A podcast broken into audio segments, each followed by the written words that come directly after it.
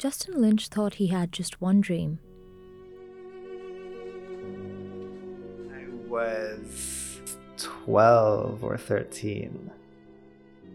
I saw a concert in Jamaica, which is where I'm originally from. They were playing a Shostakovich piano trio, and I was amazed by the music.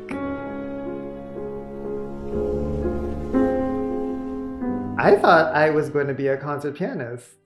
Little did he know, he would become so much more. I'm Sanjana Bhambhani, and this is Onomatopoeia, a podcast about the people and places of New York City. In this episode, a pas de trois, a dance for three. Justin Lynch is a triple threat. I'm a dancer and attorney and pianist, not necessarily in that order. But the road to becoming all three was quite the roller coaster, and it all began with the piano. Lynch trained for five years in Jamaica, then at the Royal College of Music in London, and then at Boston University. Each time, the repertoire got harder and harder. I'm right handed, and I felt like my right hand could pretty much do anything I wanted it to. My left hand, it just wasn't obeying my instructions, and I couldn't find a way to make it. Where one road was ending, another began. When I was in undergrad, we read Bowers v. Hardwick. Bowers v. Hardwick was a Supreme Court case in which Michael Hardwick, a gay man, had been accused of violating a Georgia state sodomy law. In a 5 4 split, the court decided against Hardwick, jeopardizing the rights of gay couples. I had recently come out. Bowers and other such opinions were the genesis of Lynch's decision to apply to law school. Incidentally, when he started at Columbia Law, Bowers got overturned. The rationale of Bowers does not withstand careful analysis. Bowers versus Hardwick should be and now is overruled.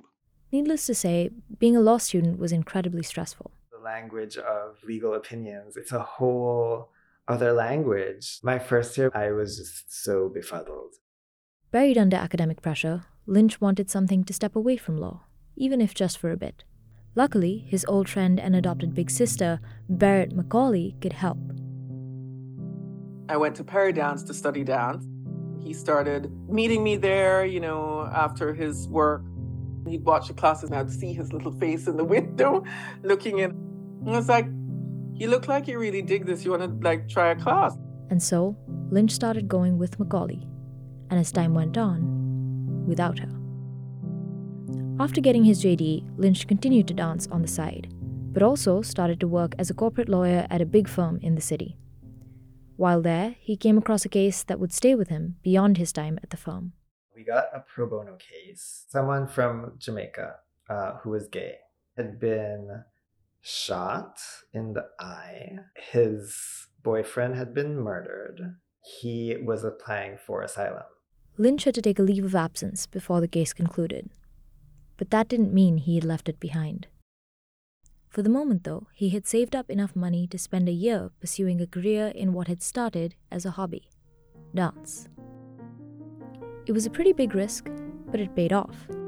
It's been so wild to watch that conservative little boy that could barely lift his arms from his body become this swan of a dancer later in life. He's danced on bigger stages than I have, the Joyce Metropolitan Opera. you know what I mean? Once the pandemic came, another passion made a comeback an old love.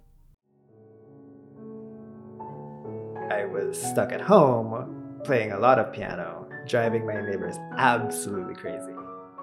Lynch had injured his right wrist while dancing, so this time around he had no choice but to practice compositions that required the left hand only, like D minor chaconne. And thus, he began to overcome the very thing that had turned him away from the piano in the first place. And he turned it into a career, recording music for and accompanying performers. So, Lynch is now a professional dancer, pianist, and an attorney at a smaller firm where he can manage his schedule to allow for the pas de trois. As for the case he had left behind at the big law firm, I reached out to the firm to try to find out what had happened, and uh, they never uh, responded to me. his name was somewhat common, but I Googled him and um, sorry. Uh, there was an article um, and it said that someone in Jamaica had been murdered with that name. I think difficult, um, hard stories affect how all artists approach their work.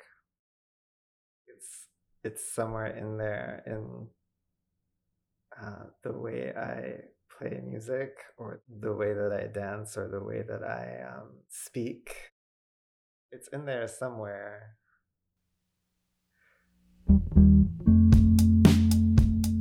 This episode of Onomatopoeia was created by me, Sanjana Bhambhani. Onomatopoeia is a production of the Columbia Graduate School of Journalism. Joanne Faryon is our executive producer and professor. Original theme music by Lee Feldman. Other music by Blue Dot Sessions. Special thanks to Columbia Libraries.